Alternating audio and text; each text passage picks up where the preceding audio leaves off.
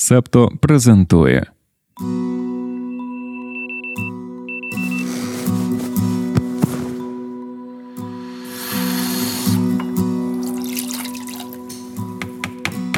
Понеділок, 2 жовтня 2023 року. Ранкове допіо. Випуск 179.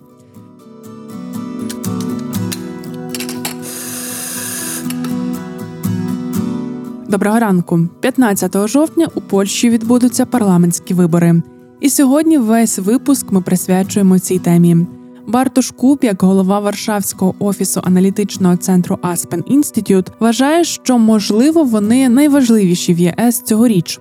Залежно від результату, країна або переорієнтується на розвиток демократії, сповненої європейського ентузіазму, або зробить подальший неліберальний поворот у суперечці з Європою щодо верховенства права та розширення ЄС.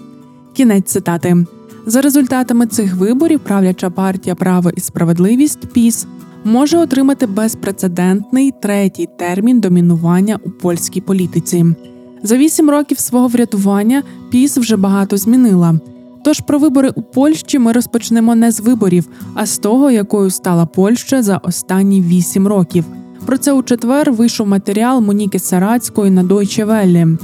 Найперше, авторка звертає увагу на соціальні програми, які партія «Право і справедливість» використовує як електоральний магніт.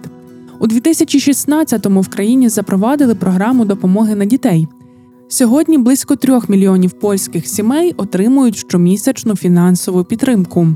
Обіцянка таких соцвиплат була одним з факторів, що привів політичну силу до перемоги у 2015 році.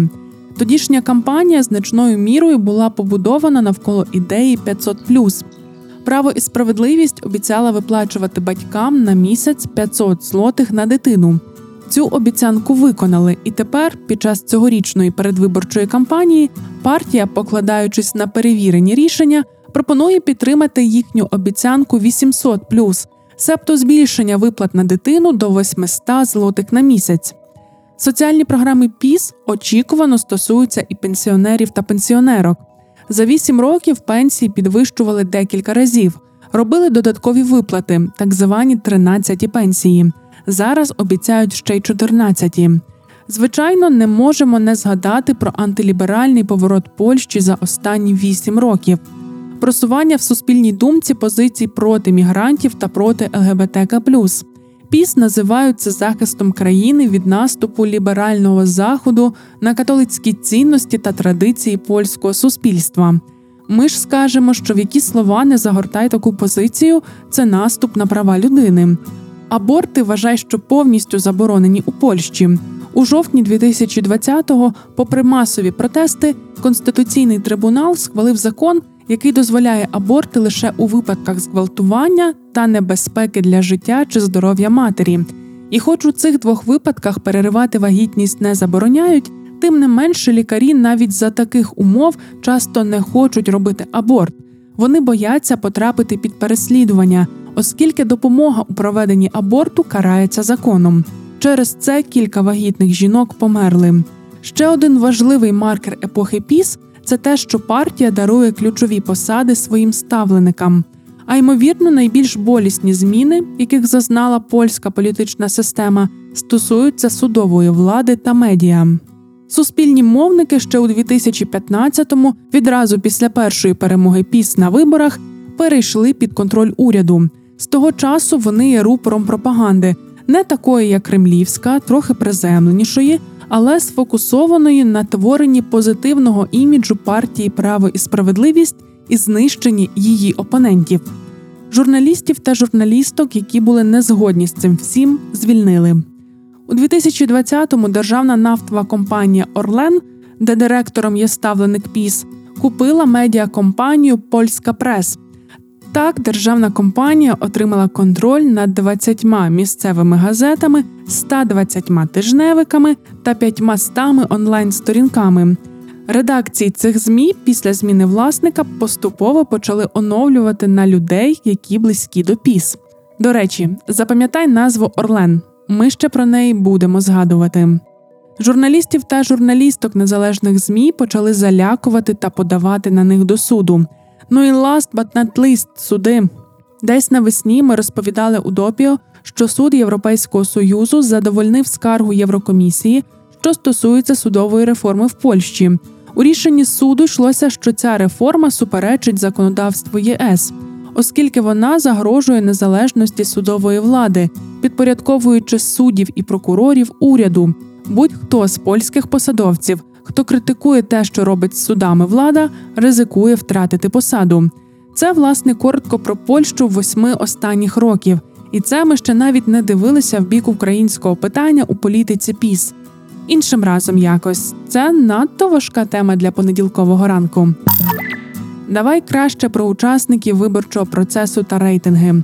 Декілька днів тому опублікували результати опитування, проведеного для порталу Onet.pl. Ми подивилися власника видання – це німці та швейцарці, не держава і не прибічники ПіС. На першому місці «Право і справедливість» – 35,1%. На другому – «Громадянська коаліція» – 27%. Далі йдуть «Третій шлях» – 10,4%, «Нові Ліві» – 10,1%, «Конфедерація» – 9,5%.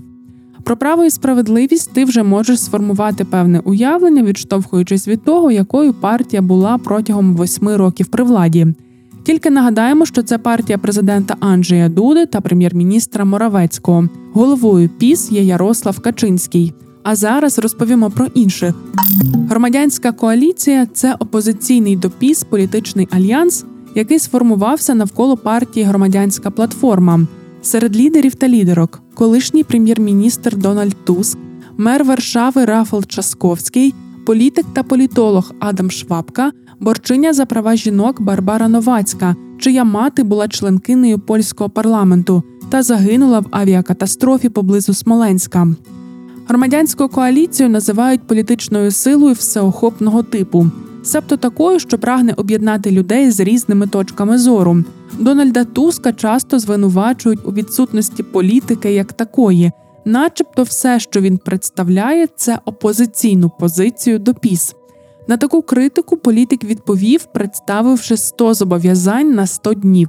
Серед них зміни в оподаткуванні, безкоштовна анестезія при пологах, відновлення державної програми фінансування екстракорпорального запліднення інвітром. Туск – відомий політик, що до нього сьогодні чимало людей мають сформовані погляди під впливом провладної пропаганди. І до цього ми ще повернемося. А зараз «Третій шлях». Це альянс, який сформували партії «Польська коаліція» та «Польща 2050». Разом вони хочуть створити альтернативу правій «Право і справедливість» та ліберальній громадянській коаліції. У блоці «Третій шлях» переважно домінують консервативні, християнсько-демократичні та помірковані ліберальні ідеї. Згідно з маніфестом Альянсу, вони хочуть збільшити надходження в бюджетну сферу, реформувати шкільну систему, реалізувати кліматичну політику на основі відновлюваної енергетики та спростити податкову систему. Альянс закликає провести референдум щодо допустимості абортів, залишаючи своїм членам свободу в соціальних питаннях. «Нові ліві» – тут все зрозуміло з назви. Зазначимо лише, що формально участь у виборах береться партія, але фактично вона представлена коаліцією таких сил. «Ліві разом», «Профспілка», «Польська соціалістична партія» та «Соціал-демократія Польщі». «Конфедерація». Про цю партію розповімо трішки детальніше. Її називають темною конячкою, що може стати творцем короля – кінгмейкером. Про цей термін йшлося у 38-му епізоді подкасту «Макія Велький», в якому ведучі говорили про сірих кардиналів у політиці. Кінгмейкер має декілька значень. Одне з них – це невелика партія або група незалежних кандидатів, які мають невелику кількість мандатів за результатами виборів і можуть визначити коаліцію. Зараз представники партії кажуть, що не мають наміру вступати до коаліції будь з ким. Медіа називають конфедерацію праворадикальною партією. Її повна назва – «Конфедерація, свобода та незалежність». Це альянс радикальних націоналістів і лібертаріанців вільного ринку, заснований у 2018 році. Associated Press минулого тижня писали про партійний з'їзд. Він розпочався так, наче це рок-концерт. Співак на мотоциклі з увімкненим двигуном, піротехнічне шоу з полум'ям і бенгальськими вогнями. Крізь дим і вогонь Славомір Менцен та Крzysztof Босак, лідери Конфедерації, виступали за зниження податків, зменшення регулювання та антиєвропейську і антиукраїнську зовнішню політику. Ми не хочемо євреїв, гомосексуалів, абортів, податків та Європейського Союзу. У 2019-му говорив Славомір Менцен. Associated Press пишуть, що рейтинг Конфедерації підскочив після того, як її лідери заявили, що Польща не отримує належної вдячності за надсилання Києву зброї та допомоги великій кількості біженок та біженців. Потім, коли уряд партії «Право і справедливість» почав зернову епопею, наблизившись в очах виборців до позиції Конфедерації, то рейтинги останньої вернулися до звичного показника – в районі позначки 10%. Як й інші подібні європейські праві партії, Конфедерація виступає проти мандатів на вакцини та масової міграції, вороже ставиться до ЛГБТК плюс людей і скептично висловлюється щодо зміни клімату. Партія критикує державні соціальні витрати та регулювання, кажучи, що вони пригнічують малий бізнес. Вона виступає проти щомісячної виплати 500 злотих сім'ям на кожну дитину до 18 років. Ми йдемо на ці вибори, щоб перевернути стіл, за яким сидять усі політики. Ми можемо все, виголошував Крzysztof Босак. Популярність партії зростає, особливо серед молодих людей. Конфедерація працює над покращенням іміджу, намагаючись заховати свої бентежні висловлювання у минулому. Учасників, які зареєструвалися на з'їзд, попередили, що їх не пустять, якщо вони не прийдуть в елегантному одязі. Дякуємо, що ви з Себто. Підписуйтесь, лайкайте, залишайте зірочки та коментуйте.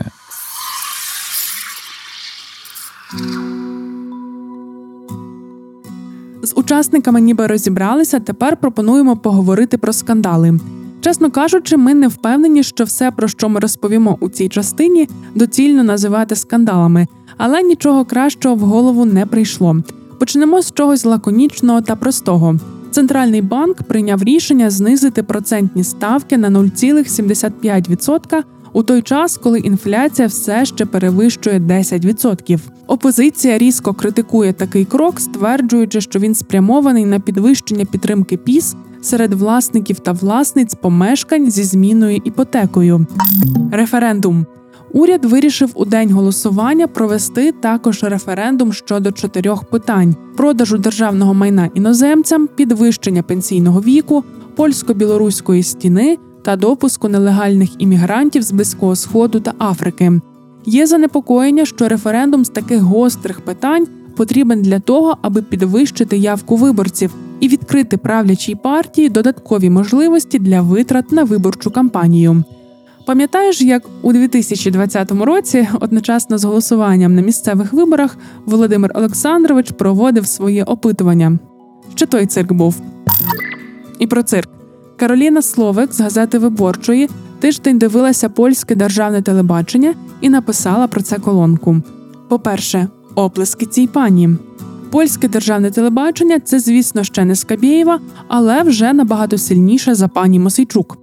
Ти можеш пам'ятати, як десь тижні 2 тому активно крутилася в українському інформаційному просторі новина про те, що міністр оборони Польщі Маріуш Блашчак записав ролик про розсекречені документи, датовані 2011 роком, з планом відступу польської армії за річку Віслу у разі вторгнення з боку Росії. Цитуємо: «Уряд Туска у випадку війни був готовий віддати половину Польщі. План використання Збройних сил, що був затверджений тодішнім головою Міноборони Кліхом, передбачав, що самостійна оборона країни тривала б максимум 2 тижні, а після 7 днів ворог вийде на правий берег Вісли. Документи чітко показують, що Люблін, Жешов і Ломжа могли стати польською Бучею». Нам здалося, що українські соцмережі більше сконцентрувалися на таких моментах, як відступ за Віслу та оборона максимум 2 тижні. І в цьому всьому загубилися важливі питання, які варто ставити до такої сенсаційної інформації. Коли її опублікували? В розпал передвиборчої кампанії. Що саме опублікували? Лише частину з документів, яка дуже вигідна правлячій партії. Дональд Туск, який у 2011-му був прем'єр-міністром і якого зараз звинувачують в готовності здати схід Польщі, разом зі своєю громадянською коаліцією є головним конкурентом правлячої ПіС. Одразу після оприлюднення плану застосування Збройних сил редакція газети «Виборчої» звернулася до міністра оборони з проханням представити оприлюднені фрагменти або весь план. Запит залишився без відповіді міністерства. Видання пише про те, що сенсаційний план є 5-м варіантом оборони і моделює найскладнішу ситуацію, коли росіяни атакують повною силою зненацька, а Польща не має підтримки з боку НАТО. Генерал Станіслав Козей, колишній голова Бюро національної безпеки, називає те, що зараз робить міністр оборони, образою польського мундиру. Про що мовчить право і справедливість? План застосування Збройних сил, про який так багато говорять, це лише частина оборонної стратегії, документи для якої готували ще за часів першого врядування ПіС у 2007 році. Ярослав Качинський тоді був прем'єр-міністром, і він запропонував стратегію національної безпеки. Через 2 роки, у 2009-му, президент Лех Качинський видав політичну та стратегічну оборонну директиву на основі тієї стратегії. І за словами генерала Козея, цей сенсаційний частково розкритий план є одним із похідних документів тієї директиви. Військовий звертає увагу на те, що кожна польська оборонна стратегія враховує лінію Вісли. Її окреслили не політики, не Туск і не Качинський, а вона випливає з географії, точніше геостратегії. Той, хто не враховує цей рубіж, за словами генерала Козея, є стратегічним невігласом. Друге, на що він звертає увагу, це те, що кожна стратегія відповідає політичній і військовій реальності.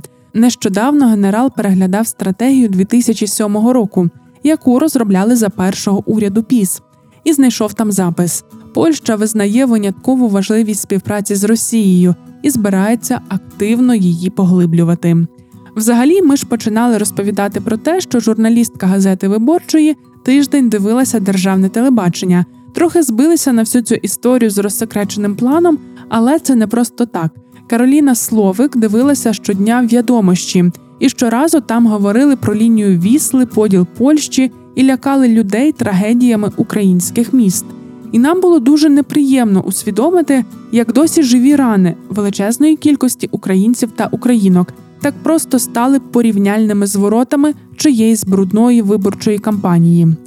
Ведучі торочили про зраду, про те, що схід Польщі буде ще однією Бучею та Ірпенем.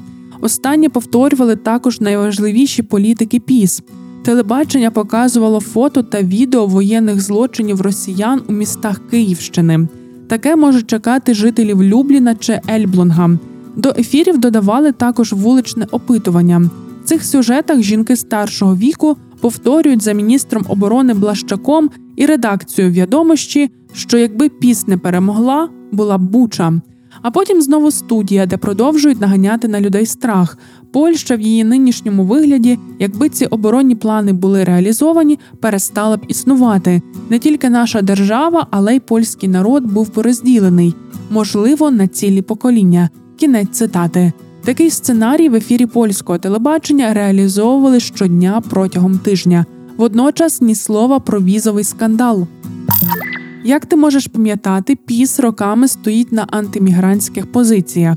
У передвиборчій боротьбі партія говорить про безпечне майбутнє для Польщі і стверджує, що тільки вона може врятувати свою країну і взагалі весь ЄС від наводнення іммігрантами з Африки та Азії. Але нещодавно незалежні ЗМІ з'ясували, що під час видачі віз у польських консульствах за межами Європи були виявлені випадки корупції та незаконних дій. Наприкінці серпня заступник міністра закордонних справ Вавжик пішов у відставку. Спершу ніхто не розумів, чому.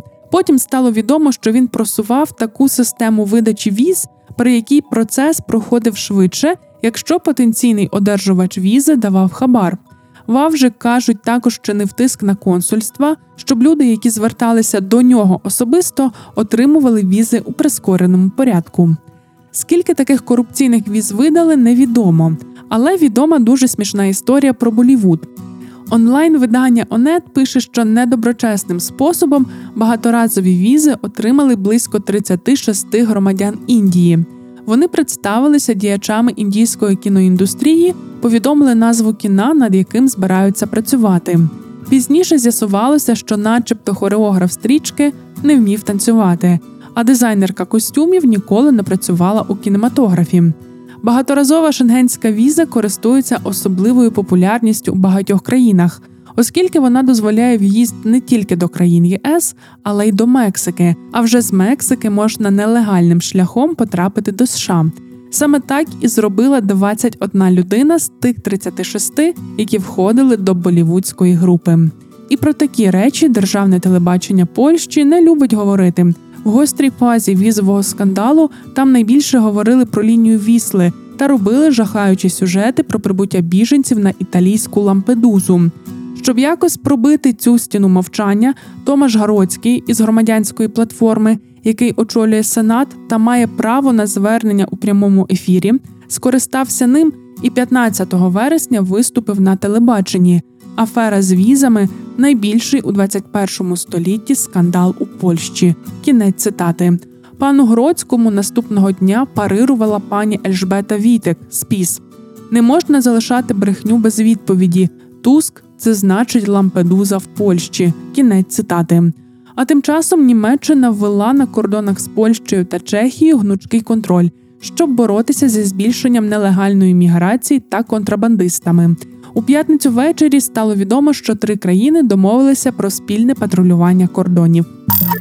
До речі, про Німеччину. Один з наративів про Туска – це те, що він хоче запровадити у Польщі німецькі порядки. І взагалі, один з напрямків польської державної пропаганди – це антинімецька риторика. ПіС нещодавно опублікувала передвиборчий ролик, в якому показано, як Німеччина чинить тиск на Варшаву з метою підвищення пенсійного віку і прагне контролювати польську опозицію. ПіС звинувачує Туска в тому, що він німецька маріонетка. Якщо тобі ще не доводилося бачити цю рекламу, то, можливо, варто себе поберегти і не дивитися її. Ми розкажемо, що там. Починається все з супутникових кадрів посольства Німеччини у Варшаві. Тут вмикається політ Валькірії Вагнера. Атмосфера напружена. Телефонний дзвінок.